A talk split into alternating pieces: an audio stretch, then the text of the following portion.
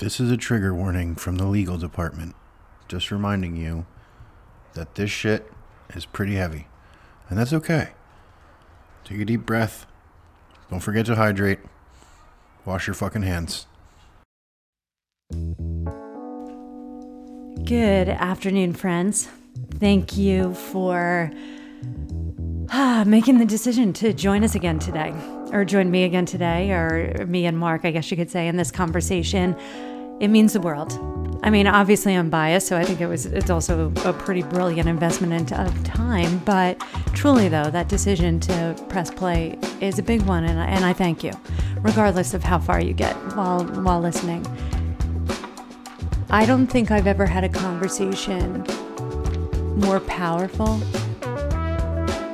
in a work context, I guess you could say, than this one. Or if I have, and I'm sure I probably have, but I can't think of it. Given that, every word that I throw at this one by way of qualifying what this episode is and what it represents and what you can expect in it is only going to cheapen it. And so I'm not going to say one damn thing and let you guys just listen for yourselves and come up with your own conclusions. There was at one point where I misspoke and I said that Kinney Shoes was the parent company of Nike, right? So that's not a thing. That's not true. What I meant to say was that Kinney Shoes was the parent company of Foot Locker, and Foot Locker is with us was not. What happens when you do not shift with the trends of the buying and the market of the buyers in the markets. Yeah. Okay. And then, I'm going to play my own LinkedIn DM that I sent to Mark so that you guys can hear that piece of it. And so with that, I'm Amy Rahubchek, friends. This is the Revenue Reel Hotline, and enjoy.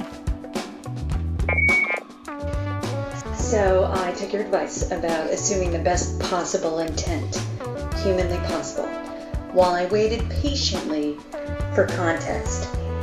And wouldn't you know, the best possible thing humanly possible was legit exactly what went down. Wide eye emoji, wide eye emoji, wide eye emoji, prayer, thank you, hands.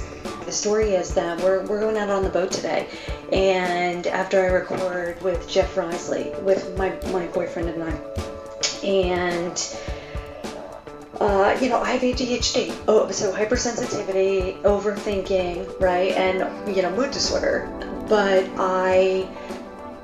in the space of silence, right, there's a thing, right, so anyway, that said, I hadn't heard from him all morning, and there's a little bit of a question mark with the weather, and so it's also very unusual to not hear from him in the morning. Under normal circumstances, or before our call yesterday, I had always focused on trying to make no assumptions, right? So as not to assume negative intent. I had never tried to flip the script on the assumption and assume the best possible thing. And so in my head, I'm like, you know what, I'm going to give that a try. What is the best possible thing that could possibly be going down right now? And it occurred to me that, this may be too much information, but I'm Camp 420, right? I think whatever. Anyway, so that he was out, or we were out, and there's a dispensary down in Atlantic City land, but it's about, I don't know, 45 an hour away, one way. And for him to try to squeeze in this trip this morning for me, knowing that it would make my boat day better and more fun and more relaxing, I was like, maybe that's where he is and where he went, because he wanted to do all of those things for me. And there's easier places to go. It's legal in New Jersey now. He's got a card, but the quality down there. And so that's what I went with in my head about assuming the positive intent. And I'll give you one guess about what actually happened and where he was. Unable to text and hadn't said good morning or whatever. Anyway, this is a completely fucking massive breakthrough for me. Massive, massive, massive thank you. Oh yeah, and the title of your episode is Mark Kosoglow Sharpens My Iron. All right, friend, have a beautiful weekend. Enjoy church on Sunday. Oh my gosh. Mark Kosoglow, is that how you say it? Yeah, that's pretty darn close. Kosoglow. Little less Z on the S. Kosoglow. There you okay. Go. So, yeah, it's funny to look at my calendar of guests and who's coming up and like to think about how I feel in ahead of time.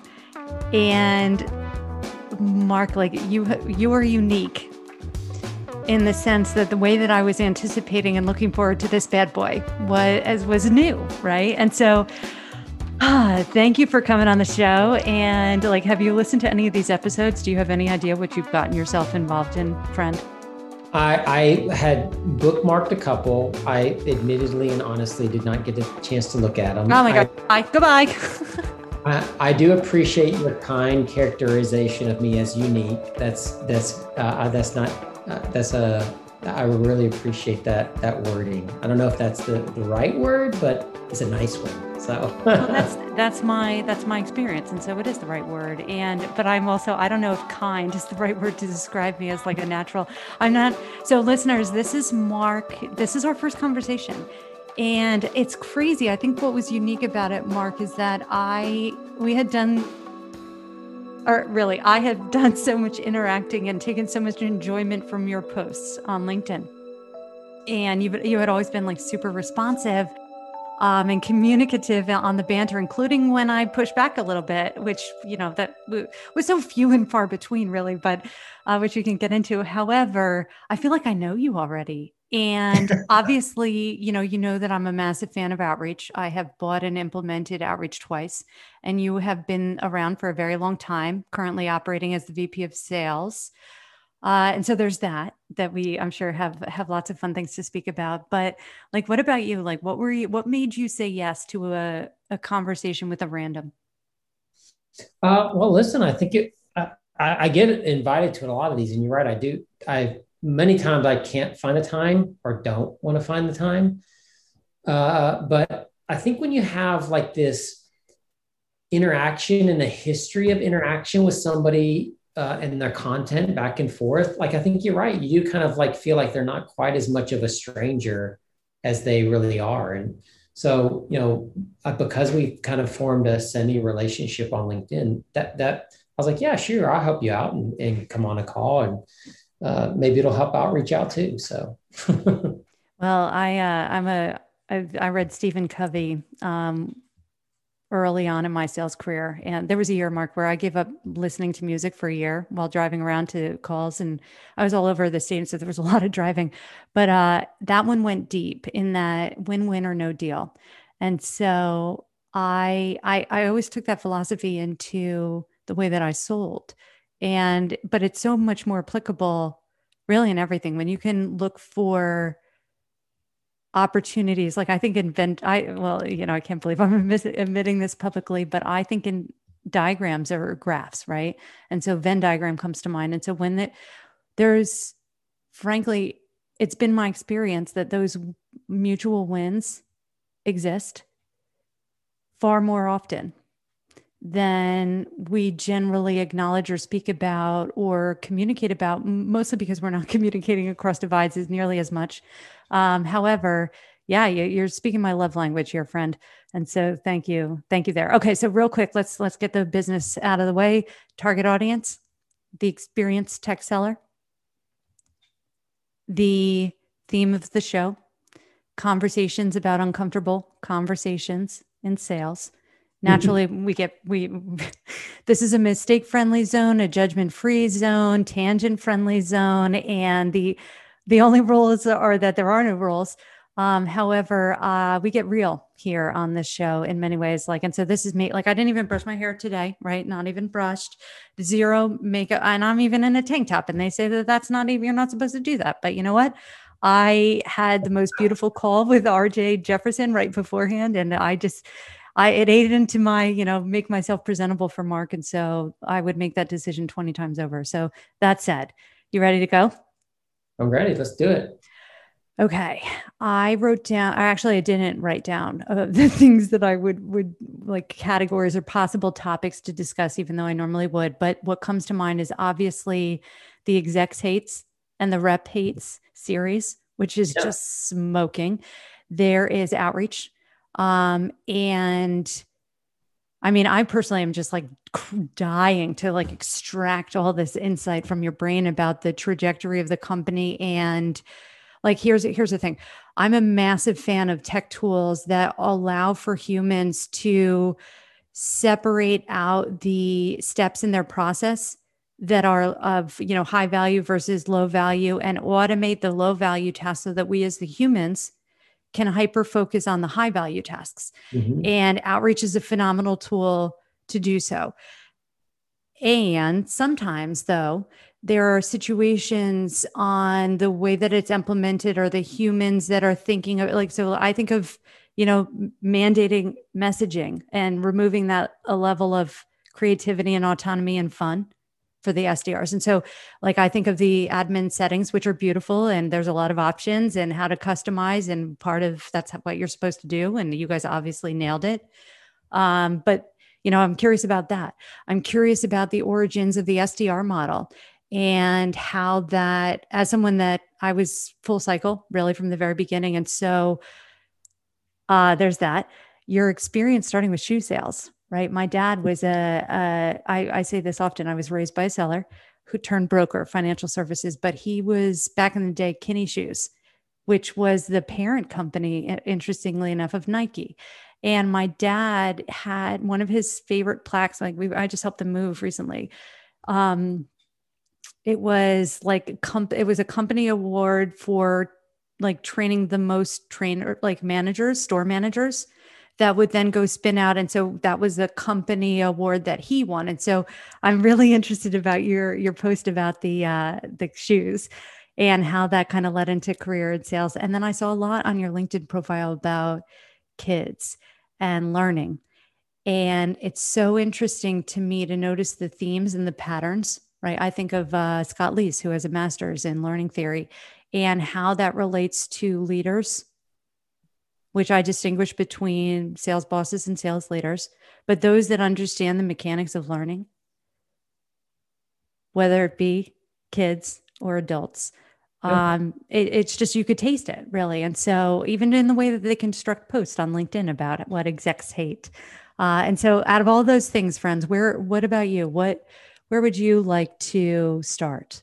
Or anything I didn't mention too, but dealer's choice, and you have to choose. I mean, listen, I can start with the shoe store thing. Let's do it. That's a good starting point, because I think it was my initial indoctrination into sales. Though there are rumors from my parents that when I was 6 or 7 year old visiting my uncle, that I loaded all the toys he had into a wheelbarrow and took them around the neighborhood to see if I could swap them for better toys. Oh my gosh, that's so funny. I love these kid stories. I've got a couple good ones, so I can't. This entrepreneurial spirit that shows up early is just like to be celebrated. Okay, but continue. All right. Well, the first thing is like there is a little bit about a person and how they're raised and their DNA that influences things. So my dad, who's a very successful operations leader. He led all of manufacturing for M&M Mars for multiple years. If you had a Snickers bar or M&M or whatever for probably 8 or 9 years, my dad was responsible for making it of quality and making it cheaper to manufacture every year. And he said, when I was 15, you will have a job when you're 16, or I will take you to the grocery store and I will sit down until they hire you, right? And so I was like, well, I don't want to work at the grocery store. Mm-hmm. So I went to the mall and I applied to all the shoe stores. And I started hounding this one shoe store manager. And I called her every day for 2 months. And I was just like, can I have an interview? Can I have an interview? Can I have an interview? And, nobody had taught me that, but I was just I was so... You knew what you wanted. Yeah, I knew what I wanted. I knew what I wanted to avoid, which is working at the grocery store. Yeah, right? Even better, right? And so I hounded her, and she eventually said, Mark, the only reason I ever gave you an interview is because you wouldn't leave me alone. And then, I turned into the best rep at that store. And then there was a 7-store chain. I was the best rep at this 7-store chain. And what it came down to is I got lucky is I had a manager that was a consultative seller. She didn't stand in the store and just say, here, I want this in a size 5. She would look at somebody's feet and be like, hey, do you know that you overpronate? Let me see your shoes. Do you see this wear pattern? Do you have pain in your knee? That's because you're wearing a shoe that doesn't provide the interior support that you need to deal with how your foot rotates in the thing. Let me give you this other shoe too to just try on. And it's crazy to think, but I was a shoe store person at a mall that had a customer list of about 200 or 300 people that would only buy their shoes from me. And so, and that was because of what I learned from that manager and my training there. And so that was kind of my indoctrination into sales, which is don't sit around and just deliver what people want. What is their problem? Can you solve it? Can you figure it out? Can you educate them along the way? And can you create demand that only you can fill?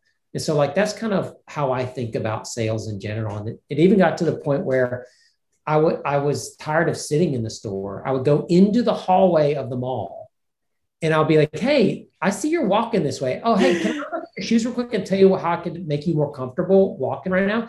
And I would bring people into the store because I was tired of doing outreach. Oh my gosh. Pun intended. I'll just yarn at the mall, Amy. That's what I'm talking about. Wait, can I add something to that? So you'll like this. If this started with managers. So first of all, I stalked out ADP, major account, same thing, knew exactly what I wanted. They had the best sales training program in the country at the time. And I was 24, right? There was absolutely no reason for me not to be shoved down into small business services. But anyway, that's not even what I wanted to share. My dad, so he had been in a bunch of stores even before me. And right as my mom and he were they moved to the Jersey Shore for the store, the Kinney store in the Ocean County Mall, which was newly constructed, right? Malls were starting to be a new thing actually. And so, but my dad, understanding what you just described, and I'm actually interested about this female manager that you speak of, emphasis again on female manager, even though females in retail is a thing. Specifically, it's whatever, this is a different gender conversation, but he would realize that on the beautiful days during the summertime, everybody was at the fucking beach, and all of the people that had been staffed to come in for that day, also teenagers, right? Also really probably wanted to also be at the beach. And the irony is that, not irony, but my dad realized that there were no customers either, right? And so he had worked a flexible or dynamic scheduling system so that depending on the weather for the summertime, if it was beautiful, allowed everybody to, not call out, but go do there's not even going to be anyone here. However, if it rains, we're going to get slammed. And so your ass is better be calling in on the days that it's raining saying, do we need help? Can I come in and help to, serve the clients during these days?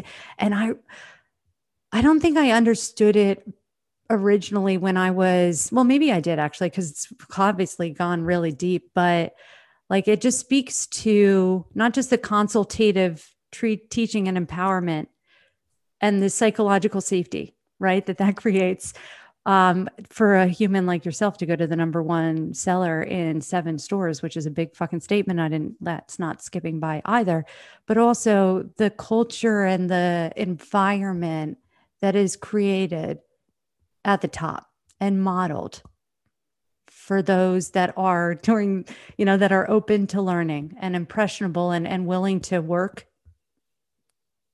I think you're going to see that that's where reps hate is going to end up going. Yay. Thank you. I've only seen. Yeah. Okay. Can you feature one on your profile? Cause I don't see any featured yet. There's a lot of execs hate in there, but, continue. Yeah. I need to have those first couple real breakout ones. It was kind of the exec hates thing started off as, hey, I just see reps doing things to me wrong all the time. And I see my reps doing some things wrong all the time. And why don't I just kind of start to catalog those? And, you know, I have an Evernote that has my to be posted file on there. And I probably still have 50 exec hate things. And I have 50 or 70 reps hate things. And they're just observations of things. And typically what I found with what you're talking about without leadership and management, and that makes me want to do the reps hate stuff, is, you know, I don't think that managers learn how to lead. And I know that's kind of somewhat a cliche to say, but it really is, they do their best job, they care, but what really ends up happening is they somewhat model whatever's been done to them. And I guarantee you what's been done to them is semi-abusive, super negative, much more stick than carrot oriented, built on fear, not confidence. And I just know, you know. And if I survived it, you can. That's right. And I don't share this a lot. Amy, I'll share it with you. I was a pastor in my church for like 15 years, and I saw what the difference was with beating people over the head with the Bible or whatever religion versus just being like, you got the answers. Like, just look inside yourself and have faith in yourself that you have the answers, and it'll all work out. And I saw the difference in the two approaches. Of like, and I think that that's what's kind of spilled over into how I think about leadership is I fundamentally believe that if you are my rep, Amy, that you know what to do. I have faith in you as a person. I have faith in you as a human. I have faith in you as a seller. And my job is to create a space where you feel safe to be creative and to take risks and to do stuff and not to be reliant on me to have the answers, to tell you what to do and all that. And when you create like self-sufficient reps, then you create a place where you as a leader can actually do the stuff that you enjoy, which is the strategy and the celebration of things and like the building and all that kind of stuff. But so many managers are so worried and think that they have to drive performance when really their job is to affect change. And the way that you affect change is through inspiration, not through like, hey, I'm going to legislate these things. And so like, listen, I think that's kind of where the rep hate's going is it's going to a place where it's going to challenge leaders to trust reps more, to be more inquisitive rather than more directive, to believe in the fact that confidence is the greatest gift a leader can give a rep. And so those are the things that I see that just really annoy me, drive me nuts, that I hated as a rep. And that I want that my sales culture to have here at Outreach. And so that's what you're just seeing is some of the documentation of those things. Wow. So many places where I could go with that, even with starting with the pastor stuff. So one, I would say if you're looking for any inspiration on things that reps hate, I would head straight over to Ryan Walsh's LinkedIn page, which is his post and the data that's coming out of RevVue is, you know who Ryan Walsh is, right? I've never heard of him. He's the CEO of RevVue. Do you know what RevVue is? I never heard of RevVue. REPVUE.com. And you're welcome. So he was episode number 1, Ryan Walsh, right? And so anyway, my parents, so I was raised in a fundamentalist Christian household, and there was really only, I played lacrosse. I got almost pure grants to get into college at American. I was working, same thing, like your ass is not sitting around in my house. And also, frankly, I couldn't wait to be self-sustaining and be able to like buy my own clothes and whatever. And so there was that too. But anyway, the only rule was if you're not in church on Sunday, you're not allowed out the following Saturday night. And I tried everything to get out of this, including like there was a pair of like big ass like red sweatpants that I would wear for practice, and I would wear them all week, right? Get them really dirty and like grimy and like just whatever. And so then I would put those on, right, to try to get my father, to his credit, it was like complete poker face. Now, mind you, there's something that I lost, right, being forced like that. However, Jesus Christ, man, this is going to get real. My parents, so they were involved in church planning. So I know a lot about the volunteer aspect of, and using the upside of messages to trigger behavior change, which is frankly, you know, that's what selling is about, right? To getting people to change their damn behavior.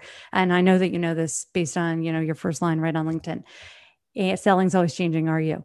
And so, but that said,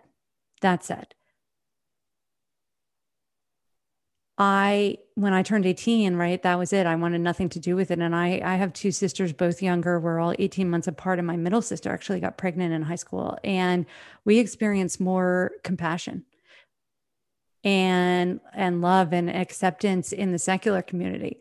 And so but anyway, so there's that. Let's go in that.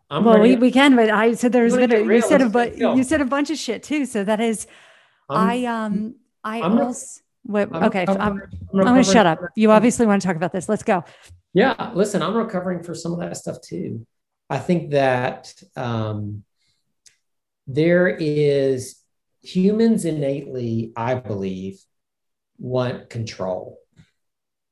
And there's several ways that you can have control. One way you can have control is by having a point of view or perspective and forcing everyone that doesn't have that view into that view through fear or love or whatever. Penalty, right? Positional authority. Yep. Sales boss. Right. You're going to go to church or you can't go out on Saturday night, or you're going to go to church because you like going to church. And the way that you like going to church is it's optional. You go, you find something that you are interested in. There's a topic that you're, whatever, there's an inspiration that happens. And then what happens is you have a lifelong love of going to church. And not that going to church is anything. That's not the topic. It's anything. Like, you know, here's another great example. My kids, people used to ask me all the time, man, there's always soda and candy and cookies and chips and everything in your house. And you don't even control your kids on it. They can just go grab gummy worms anytime they want to. But you know what my kids have learned as adults? Self-control. And when their friends who never had candy, never had anything in their house, never learned self-control, the minute they were free and they went to college and blacked out the first night because they had no idea of how to self-discipline. Who's the failure in parent? Me, who gave my kids candy and free reign and whatever. And like, but with the understanding of like, you know what? You eat too much candy, you feel sick. Eventually you don't eat so much candy. And eventually like candy isn't such a big deal. And then when you get into don't forget about drilling your teeth for all the cavities that you're, that's a lot of fun sitting in the dentist chair for the first time as a child. Right. But like, you know, I would rather have my kid learn that lesson than have to learn the lesson of I'm a degenerate, you know, sophomore in college that goes out and drinks 5 nights a week because my parents never let me learn self-control. So like I said, I have faith in the general goodness of people. And I think that they just, a lot of people just need help realizing it and trusting in themselves and having confidence in themselves, and it'll lead them in the right place. And that's the place they should be. You know, it's so funny. So you said the greatest gift a sales leader can give to their team was confidence. And so I love this debate. I could spend hours on this one with you, I bet. And you know, However, I would say the greatest thing that a sales leader can give to their team is psychological safety. And a safe space. And, it goes by lots of names, right? Culture, wellness, autonomy, creativity, art, the ability to think critically, you know, about their messaging for outreach efforts, how to position yourself and be in a target-rich environment so that when a buyer or buying team has arrived at the point where the business problem, right, that they know that they have, and they knew this day was going to come, you're front of mind so that they know to call Mark or to call Amy. And that is not only is that not happening in most places and most sales floors, to your point about like the managers that have, you know, are just perpetuating what they experience. And I would equate it to pedophilia, right? Not to get so dark and ugly real fast, but I mean, it's not, this is not rocket scientists, the patterns play out. And so, you know, if you want to touch some kids and you experience that as, then that is, you're going to, in your brain, associate love or whatever. And it plays out that way. However, I'm going to point at my mental health article for Sales Hacker last year that like, I went deep into this one about which was called, to use your point about the messaging with carrots, right? Mental health, the greatest competitive advantage you'll ever know. Mm-hmm. You know, so I go deep into that, including like Peter's principle and whatever. But that said, psychological safety and wellness. I think confidence is a version of psychological safety. I think that this is the main thing that I see sales reps do incorrectly, and the main stuff that the execs hate content is centered around is, I'm about to do something that I know if I don't do, I'll get in trouble for not doing. And I've been shown how to do it in the past so that I can say I've done it in a way that I was taught, but they apply zero creativity and thoughtfulness behind it. And why do you think that is? I just don't think that they've been unlocked to think about things creatively. Like let's use like the follow-up email as an example. All right. So I just get off a meeting and I send a follow-up email. Every rep knows that if you don't send a follow-up email, your manager is going to say, why didn't you send a follow-up email? So that's the first thing, is they're doing it not because they believe in it, but because they're scared of the consequences of not doing it. The second thing is they like, well, the follow-up email should have all this stuff. And they write an email that they themselves would never read because they've seen that as an example of a good follow-up email, right? And what they don't do is they don't say, listen, if I was this executive sitting in this meeting and I have 5 seconds on my phone to see an email from a rep that's a follow-up email, what should that email be? And like just pausing and stopping for just a second. And like you said, having the safety, obviously having the confidence, having the creativity. What about if you don't have time to pause for a second because you got it through 100 dials a day? Like, but then don't be in sales. No. So, okay, hold on, hold the phone. That's a black and white thinking. That's a flag on the play. We call those cognitive distortions. And I normally have a taboo buzzer, and you would have gotten buzzed on that one. It's so at ADP, right? The place where I stalked out. So we were selling obviously payroll, HR services and software, but time entry systems and the biometric hand scanners. It was very cool, right? So just to put a timestamp on this one, I was very excited about the TomTom to hit our dashboard during this period. However, I was taught when it comes to prospecting that there's tons of ways to do it. You got to find, this was my dad, by the way, but you got to find 3 ways that work for you, right? So going out into the store or into the mall and interacting with humans that may not even know that they have a need with shoes and a better experience. So the trick is to find the 3 things that work best for you, right? What do you like doing? What are you good at doing? What's bringing you your results? Pareto's principle style, right? You're going to get 80% of your results from 20% of your activities. Job number 1 as an SDR is to figure out what those 20% or activities are so that you can both stop doing what's not working and quadruple down on what is. We don't teach that shit. Something I cover in my 5 on Friday episode and also in Daycon Cracks the Talent Code episode number 3. That said, oh, motherfucker, I lost my train of thought. Don't be in sales. I realized, so I started reverse engineering the client experience and the business problem. And I thought about, okay, so if there's such a thing as time and labor violations, I wonder which government entity is responsible for, you know, dealing with that. And so then I was like, I wonder, okay. And then I found out, and then I was like, I wonder if I could submit like a public records request to get a list of all the businesses in my territory that got hit with time and labor violations the year prior. And then I did. And then 2 months later on this like old school, like rolled paper of waxy feeling, you remember the old ones, list of 200 companies, and 80% of that list converted. And so this isn't, and now mind you, there's a massive distinction between cold calling and warm calling, right? And so I do not mean to take away from anybody that loves, you know, hitting the phones, right? Because it works for them. However, there are so many fun and varied and beautiful ways to prospect. And think about being able to think critically about a problem like that, and to do something like that, even though, you know, I didn't necessarily ask permission, but also I didn't know any better yet, that I wasn't allowed to. Yeah. You know, also, anyway, there's a lot to unpack in that, right? The first thing is different functions allow for different levels of creativity. I would argue that an SDR function is 90% systematic and 10% creativity. Well, why do we give the hardest part of this profession to the youngest, most inexperienced person on the team? It's not the hardest part. Prospecting, opening up our... It takes the most discipline, and it takes the most negative feedback overcoming, like that, but it's not the hardest. Well, so let's think about it from the learning curve. Sorry to interrupt, right? And so hard is relative. You raise a fantastic point. And so I'm sure if we can, this would be a fun poll, actually, if you want to do, you're more active on LinkedIn. I would do this poll. Like, what's the hardest part for people that have been around for a while?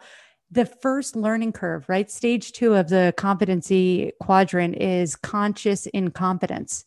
And so this is also, even with uncomfortable conversations or discomfort, there's a learning about how to operate through discomfort at the beginning. Not only, so it's your first exposure to the profession. You're not exposed to discomfort in most instances. You know, I was raised at the kitchen table. We were asked every day, when did you feel butterflies in your stomach today? So I'm like a machine anomaly in this regard. But so for those factors, the experience of learning prospecting, I think, in many ways. Well, let's separate the context. So what I hear you saying is hard isn't skill-based, it's emotional and resistance and change management-based. Mm-hmm. The skill of cold calling and prospecting is not hard.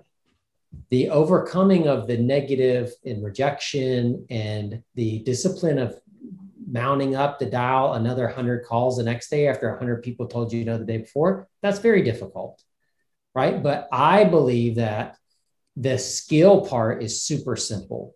And so that's when a manager has to make sure that they're managing and training onboarding to do things the right way. Like, for example, at Outreach, this is one of the things we do in our Goji training thing is we give people 10 or 15 businesses and we say, you got to call every person today and try to sell them a pizza. And they pick up the phone and call local businesses in Seattle and try to sell people pizza for lunch. You know how many people do it successfully? Hardly anybody. But you know what we say at the end of that? That's your worst cold calling day at Outreach. It will never get worse than that. It's only up from here.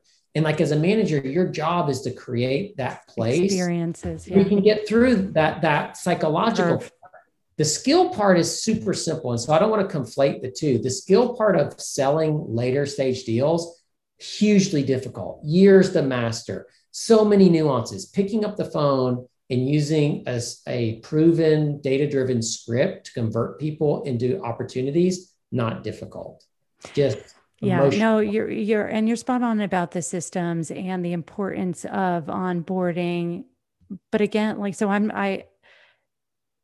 it's just this frame that cold calling is, and again, distinguishing between cold and warm calling, right? So working your way up to it. When in most instances, when I see this played out as it relates to onboarding, right? So I sold for a decade, right? I hear you loud and clear on the hard part. And I revert back to our target audience, the experienced tech seller. And so creating content, one of the things that RJ and I were just talking about was that, you know, about the show and how it's different, but more specifically. And so it was beautiful things that he was sharing with me. But what I said is, this is the shit that I wish that I had while entering into the harder aspects of learning how to do the enterprise selling part, like you beautifully articulated. So I'm with you there. However, I think about the difference between activity and effectiveness. And I think about the process, I'm not sure, I know it varies drastically from place to place, but if I'm a new SDR and part of my activity metrics are to identify, you know, even 50 prospects a week, it doesn't take very long before I've got 2,000 names in my outreach experience. And the ability to develop mastery or like work through like the building blocks of managing those processes at that moment in time with 2008, like, as opposed to let's focus on 50 and really hone in on the skills and the building blocks to be able to convert really effectively. Like that's also a piece of it. And then of course the 80-20 rule. Can we also teach reps about just the basics of Pareto's principle? That would also really help. I would say like the 50 prospects a week thing isn't that's a leadership issue, not a rep issue. Mm. Like why, if 50 prospects a week, you can't give your reps a system to turn that into their quota, then you're having them shoot for the wrong target. Are they even shooting? It's just like shit against the wall. That's exactly right. If 50 prospects a year helps, you should be able to, in the same way as 50 a week, you should be able to do 50 a year and have a process. Like that's where that's what I mean when I say that SDR and prospecting is 90% machine or system or process driven and 10% creativity. Is I should be able to build a process that converts the inputs that I expect of my reps into the outputs 90% of the time. And because prospecting is mechanical, it's literally. All right. So this is again with the definition of prospecting, one of my favorite tactics. So I finished at Thompson Reuters, just so you know, hit my annual quota in February, that final year.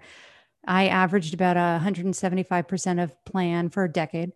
I top performer across the board. And then I had, a very front and close experience with the mental health care system. Keynote at conference. I love speaking. I loved the speaking circuit. That was one of my favorite tactics. And my opportunities would literally walk up to me as I stepped off stage and shake my hand and say, "Can I email you?" And so there was a ton of art and creativity on the session design. That's not scalable. That's not scalable. Sure it is. Every rep can't do that. Well, every rep can find their three things. And so, from a sales enablement perspective. But if every rep finds their three things, you can't train everybody on it. It's so many different things. You can't measure what's effective or not. So it's everybody's story of what, like my job at Outreach is to create scalable systems that give predictable results. Like that's my job. And then to field it with people that can run those systems. And then to have leaders and reps that help me iterate and make those systems better over time. Like that's my job. And so what happens is when you create like, hey, find your three things, is you immediately go to an unscalable situation. Okay. So I'm laughing because you're going to get an email after this. It's a report that so I worked in legal. And so working with legal marketers and legal business development humans, when you think about the power dynamics and the org structure in law firms, it's a partnership model. And the attorneys, right? In many ways, like I joke that attorneys went to law school so that they can make a lot of money and not have to sell. And in the same way that dentists don't, like, people don't want to sell. And so it's easier to have your support functions, air quote around supports, answer, just chase after RFPs incessantly. And so I put together this report on how to measure the effectiveness of your RFP program, including a stratification table and understanding which factors to measure ahead of time. And so I'm pretty well versed in how to measure the hard to measure. It's why I love fucking Outreach, because it makes it easy to teach and manage and maintain. But in the same way, so you're going to get this report and I'm chuckling. And so I also know that I'm pretty unique in this sense. There's not. And then, right, so as a sales enablement human, the transition to sales enablement, my definition of it, the right way to do it, and as someone that's been around the empowerment of sellers for her entire life, I know how to design programs in a way that make it scalable and to teach different, create learning paths, right? That are choose your own adventure or doing daily challenges. And so we're as not to pull reps out of their precious selling time. And so there are 1,000 ways to help people to identify what they're good at, develop confidence, and to system, and also to manage and measure the process, including the learning indicators from my end, to be able to control for retention of knowledge or skills at a high degree, which is my job is not done until knowledge is retained at 80% at scale. The second piece, though, is I can look at the caliber of content that I'm creating by way of, I mean, we're just talking straight like Google Workspace and the activity dashboard. So looking at how frequently reps are tapping into my style guides, which is my branded board for playbooks, and how quickly they're doing so after the program. So then I can also differentiate between those that are applying effort to learn and grow and develop versus those that are not. And now I marry that with PIP plans. And we don't distinguish between the two. And that is a massive problem, but also easy to fix. All of it completely and as measurable as you could possibly imagine. Favorite metric is the learning indicator, and have the data model, right, to do all of these things. It's just, it's the human aspect of the problem that is not very receptive to change at the sales boss level. Yeah. So I'm not sure I completely followed everything you just said, but I want to make sure that it, like my perspective, you understand my perspective. I believe it is the company's and the leader's responsibility to give a rep a system that if they work, they can hit their quota. Right. I agree. And then to create the space and the confidence to do all the extra stuff to blow their quota away.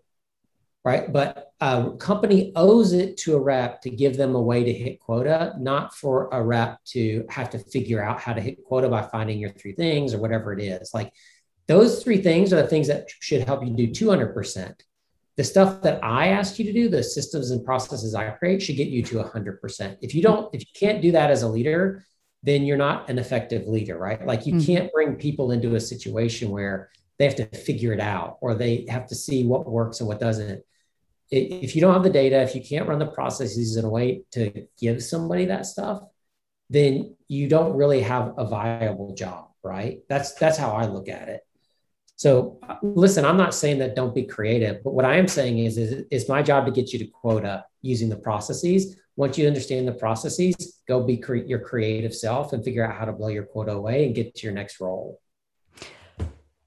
So I agree. So the first is, if you didn't quite follow the last thing that I said, that is 1000% on me. And so I apologize for not explaining it more accurately. So that's me.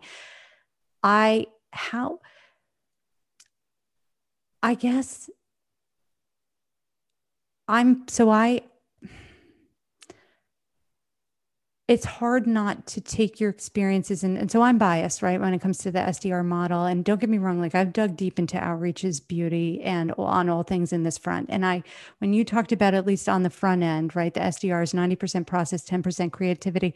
It's hard to create a culture where someone can go from 100 to 300% when their only model, the only thing that they see and the space created for creativity is 10%. And frankly, when it comes to process design, we call them dynamic systems. I have a green belt in process design. And that is when you can create a process that is flexible enough and adaptable enough to move and adjust, right? And kind of not control for, but allow for some variation, and testing and experimenting and iterating. And so when the culture says, only 10% of your whatever is allowed to be creative, that again, that doesn't equate to a 200% jump from 100%. So there's that. The second thing is that there's a lot of talk about the SDR model and pros and cons. And frankly, I'm almost pissed that we didn't start with this, because I want to have a really strong debate about this. However, I'm almost like morally opposed to teaching someone a part of the job and separating that out. And even on the back end, like with AEs, if I have a system where these are two separate functions and I have not taught the AEs how to prospect at that enterprise level, right? At just that, I think white glove, just whatever. Have I really taught them how to be an AE? And so there's those implications. However, I know in my soul and in my bones, Mark, the Outreach is doing all the things that you described, because I can see the outputs, both of the product that it hears and listens and delivers for the customers again and again and again. And I'm very interested about what's the state of the data labs over there. One of my favorite Race at Work episodes was one that Manny No, I can't remember, but Manny did something. It was a podcast episode. And so understanding his journey as a CEO, and then hearing you to say, like, I was an original member of the team. So I certainly see the type of human that is anyway.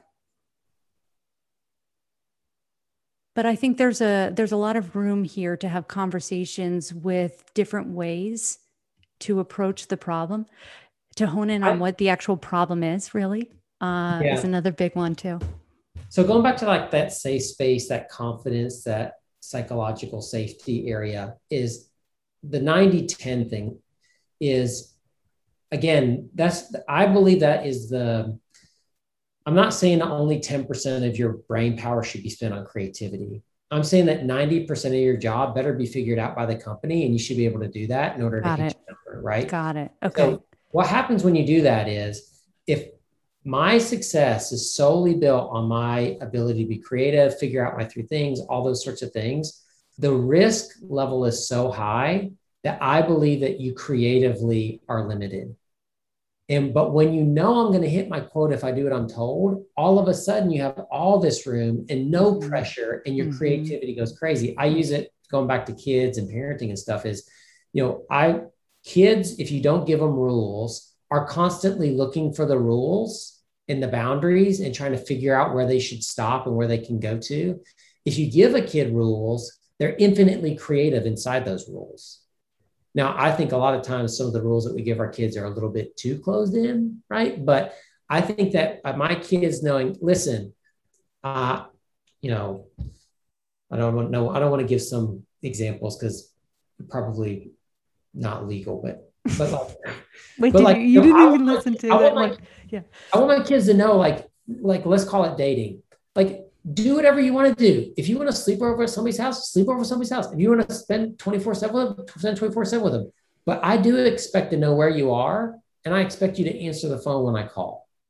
And so, like, with those parameters set, they're infinitely creative in what they do inside those, and they have a better, more rich experience. But if I was just like, hey, listen, go do your thing. Dad don't even need to know where you are. And this might not be the greatest metaphor, but like, dad don't even need to know where you are. Then they're always constantly searching for the boundaries. Like, I think reps are the same way. I'm going to give you the boundaries. If you work inside these boundaries, you're going to hit your quota. The stuff outside the boundaries now is all extra. And you're going to, since there's no risk because you feel safe knowing that if I do what I'm supposed to, I'll hit the number I'm supposed to, then I think that your creativity actually explodes. Yeah. Oh my gosh. So we are in complete alignment there. So many things. So we call those controls, right? Or I use the bumper bowling, those bumpers that they do at the kids' parties. That's like how I think of and communicate validation rules in a CRM system, or like just those bumper rules. However, I'm laughing though, to bring your fabulous analogy that does translate back into selling and sales boss versus sales leadership. I was at a place where I was not allowed to turn the attentiveness score setting on in our Zoom instance because it was going to be, quotes, too distracting for the sellers. And so then there's that. Then so it's the relative nature of what is a good control, what is enough space, and is RevOps the best department to make decisions about, like, stupid shit like that. Anyway, the other piece of it is that there's a quality of information shared aspect of it as it relates to sales leader, sales boss, and rep. And so it's like, is the way that we're even teaching about discovery? I mean, I understand that it's getting, whatever kind of results or experiences you've got in sales boss at whatever level, but what's to say it can't be greater? And what's to say that that information is accurate? And so this is, again, someone that has shifted into sales enablement. This is something that I see often, and we can point at all the noise on LinkedIn. But I think you're a part of the solution on this front in a massive way. And I want to ask, there's two questions at the end of the show. Normally I try to leave 10 minutes for it. However, I also want to kind of squeeze in one thing, but do you have a final thought on what I just shared before I squeeze in one thing and then ask our two final questions? About discovery specifically? No, any of it. Like pick dealer's choice. Yeah, no. I mean, listen, I think that it's interesting to talk to people that have a way of looking at the world that are different from yours. Yay. And I think that, like, I don't know if you and I have necessarily different ways of looking at stuff. I think we have different ways of communicating it. And it's been super interesting to me to hear kind of how you react to how I talk about things. Cause I think we have a nice space here where I'm not your boss. You know, we don't have to be friends after this, though I'm sure we will be, but like, you're just giving it to me straight. And it's very interesting to hear how you're reacting to some of the things I say. It makes me want to recalibrate some of my verbiage. So funny. Me too. Like, so this damn show, all these stupid ass conversations, it's one big deep ass practice experience for myself. And it's funny because just to understand the nature of these conversations. And so when you said, like, it makes me want to recalibrate, like I'm feeling the same way. Like, okay, here's the things. And I'm looking forward to going back into the editing. Maybe I'll even send you the raw file so you can hear whatever, but you're speaking my language too. And listeners, everything that Mark said times 1,000, and myself too, right? Looking at ways for me to get better. And like, that's the proper mindset. And it's like a learning mindset, but also it's a vulnerability, right? Willingness to be wrong or let go of your rightness and, or silence that advice monster and operate in the gray. And that's hard to do. However, for those that have mastered the art of selling at an enterprise level for a long period of time, you also know how to do this. So turn around and teach your peers, please. Thank you. Okay. So I'm curious. So here's the one thing I want to slip in real quick, but I'm going to do so. I'm just going to toss it out there and then I'm going to go on mute because I'm going to hear your take. And then the two questions at the end are, you know, what's the hardest conversation you've ever had to have, right, in a revenue context? And then one piece of advice for sellers about uncomfortable conversations. Easy, right? Toss-ups. I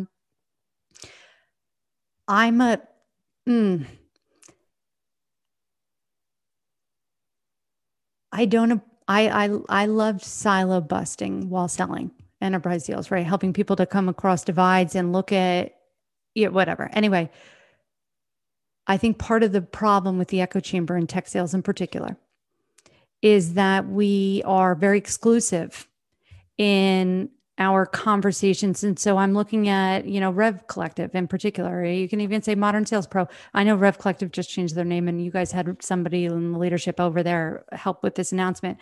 That said, when we almost like,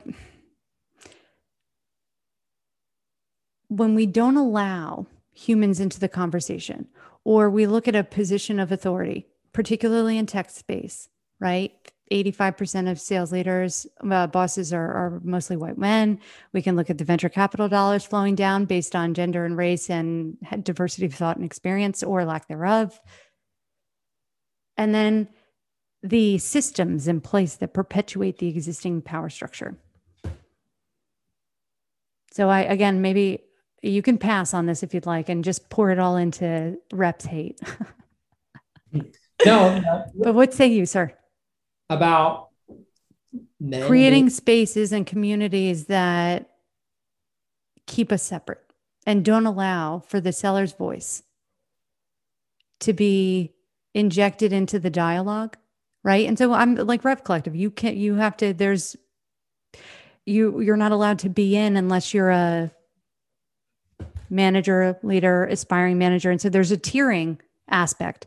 I look at the AMAs over at Sales Hacker, you know, and so there's this nature of like, oh, a guru, and they're going to tell us exactly how they figured it all out versus, you know, let's listen to the sellers and hear, maybe they have some context into the buyer's experience after having conversations for a decade with our buyers, you know, like, but if those barriers, those controls exist to keep us separate or not allow us to commingle from a space of equality and inclusion, I don't see a lot of progress happening.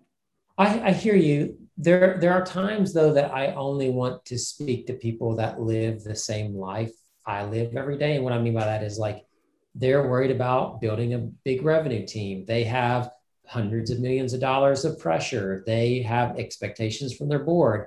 And a seller doesn't have that experience. They don't have that. And I'm open to talking to them, but I like having different forums. Like I like having a forum where I can just talk to my peers. I like having a forum where I just talk to reps. I like having a forum where I talk to everybody.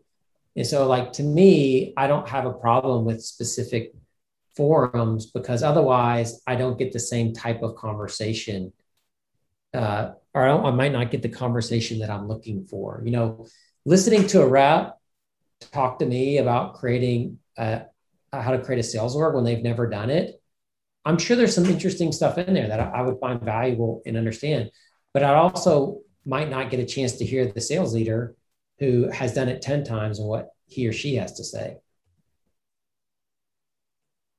So I don't mind the different forums. I just don't think that there should only be one forum that is very exclusionary, that you don't get access to until a certain point. That's wrong. That feels like my first job. Yeah. It's funny. So so I'm biased on this one, right? Really? So it's, I almost want to leave it there or set up another conversation to do this even just offline, because you've just challenged me in that response. But also it's interesting, the frame that you're talking about, ask sellers about growing a multi-million dollar go-to-market operations with pressures from the board. Like I never said that. And in team selection for process design projects, there's a role called the naive questioner. And so the import, like the value that comes from a person with a seat at the table that has no experience and is not impeded by whatever. Anyway, that's it. It's also far easier to hang out in forums with people that are like me, think like me, have similar experiences like me. And yeah. Okay. So we can come back to that. But thank you for helping me to challenge this very large bias of mine that is needs to come down.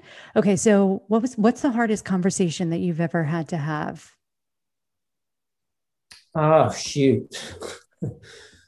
The hardest conversation with a customer, hiring manager, boss, peer, significant other, child, right? There's ripple effects of, not allowing mental health into the sales conversation at all. And so really any of the above.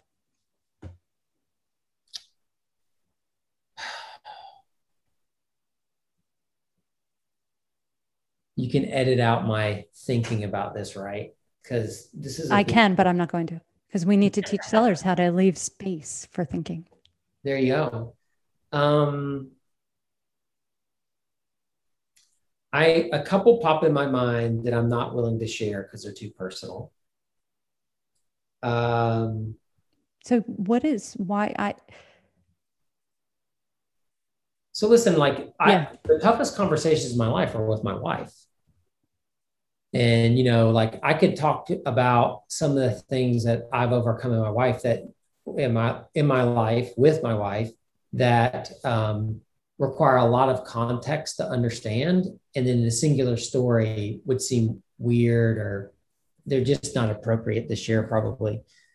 But you should listen to the Dewan episode, Dewan Brown. Listen, maybe some people, I'm pretty much an open book. I think anybody, I'll talk about anything. There's some things though, that I don't know if you have to feel comfortable, right? But I'm pushing back. I think you can share a story or context without details so that others can understand an aspect of this job and these conversations and the uncomfortableness that they've never heard before. Because if you're feeling uncomfortable about it, guess what? I bet there's lots of other people that are also there, but you don't have to either. No, I accept your challenge. Let me attempt to do this in a generic fashion then, because the most difficult conversation I ever had was with my wife about a year to 18 months into our marriage. And I had just gone through a counseling session where I was meeting with somebody that got me to admit that I was doing something that I shouldn't be doing and something that wasn't aligned with who I wanted to be as a person or who I wanted to be as a husband. And listen, your mind can be going in a million directions right now. Just listen to the story and don't try to guess at what I'm talking about. And so, cause it's probably not nearly as bad as you think. And so after I was with my wife during part of that, and part of that I did individually. after that individual part, I had an understanding of myself, what I was doing wrong, why I needed to change and all that, that I would be new information to my wife that she wouldn't, I would never have talked to her about, or maybe had been, would have been nervous to talk to her about, scared to talk to her about. On the way home, she said, "Hey, listen, what did they talk to you about when you were by yourself?" And I had a choice then to either lie, be ultra vague and dodge clarifying questions, or just be honest. And I had some bravery in the moment for some strange reason, probably because I was excited about what I just learned about myself in a way, even though it wasn't a good thing. And I just told her, and I thought I was going to get divorced. Like the reaction was tough. And, but in the same token is I trusted my wife. After she mentally processed what was going on, she came back to me and said, "Hey, I understand what you're saying now. I also have some stuff." And, and I think that was one of those times in our marriage where we could have either drifted apart, we could have stayed at where we're at, or we could have gotten closer together. And it took, like you've been talking about, some open-mindedness, some willingness to be, self-aware. And then it took a little courage in a safe place, which she had created in our marriage at that point, enough of a safe place for me to share that. And then, listen, I've been married to the same woman since I'm 21 years old. We have 4 kids. I have a 20-year-old child. Well, actually, 20-year-old child. I've been married for longer than I've been single.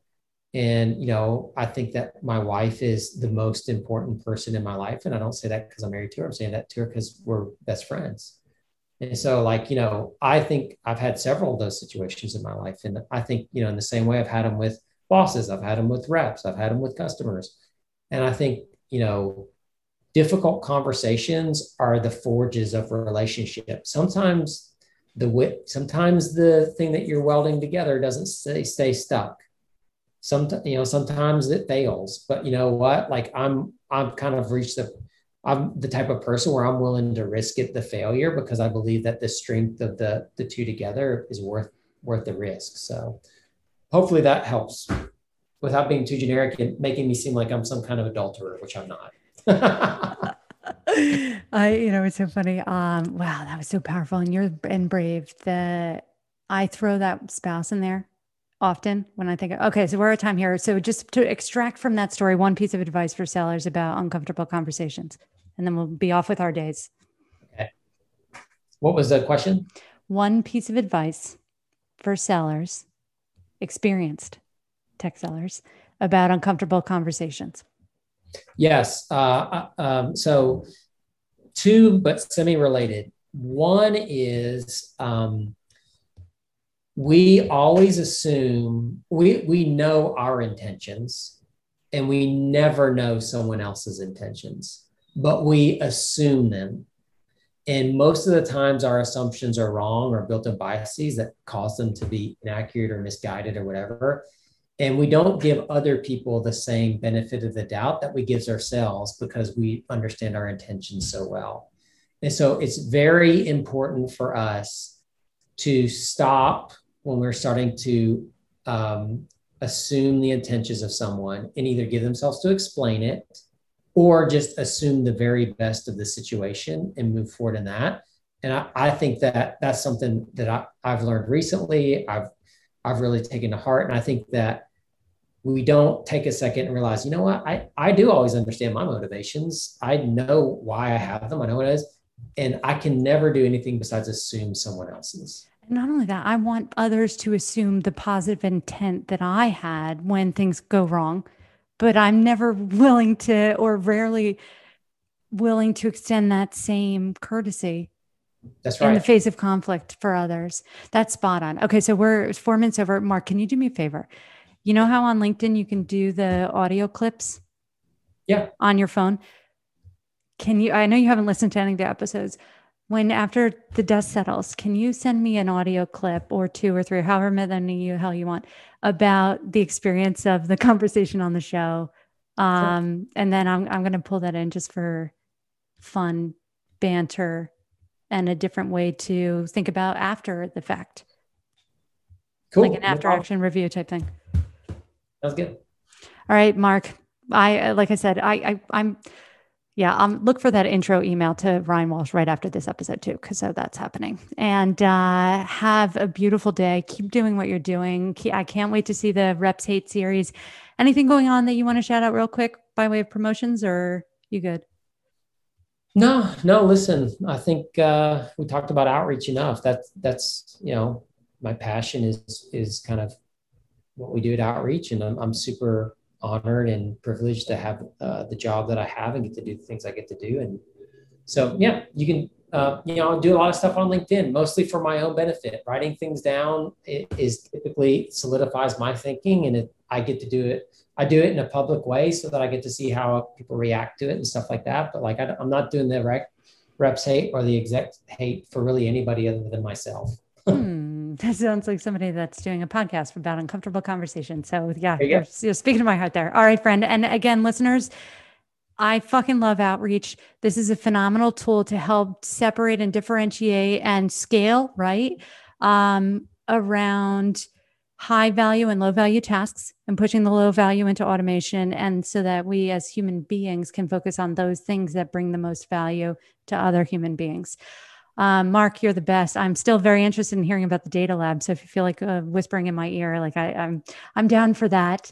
Cool. And to our listeners, also thank you so much for coming on the show, Cole. Thank you for being vulnerable with me. And I look forward to putting this out so that others can hear it, but thank you truly. And to our listeners, truth, love, and joy, friends, happy selling. See ya. Bye.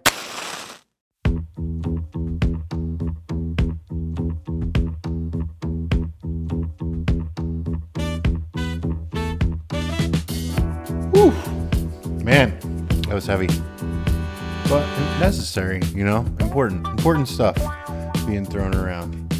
Virtues that we as humans can build a sturdy foundation on. I heard words like trust. I heard words like action. I heard words like consistency. And I think this is important. But I also live in the real world, right, where I trust that the action Amy didn't take was to consistently feed the dog, or file her legal disclaimer paperwork from all the unnecessary risk she takes on a weekly basis. Karen is going to be pissed. Karen! All right, friends. The only way this works as a hotline is if we find some people to come play. Anybody who's interested or brave enough or desperate enough, because let's be serious, that's where it's at. Everything you need to know is in the show notes. Yeah, absolutely. Call in. Don't have enough to do? You want a couple of books to read? Amy can boss you around for a couple hours? Yeah, please, by all means, call.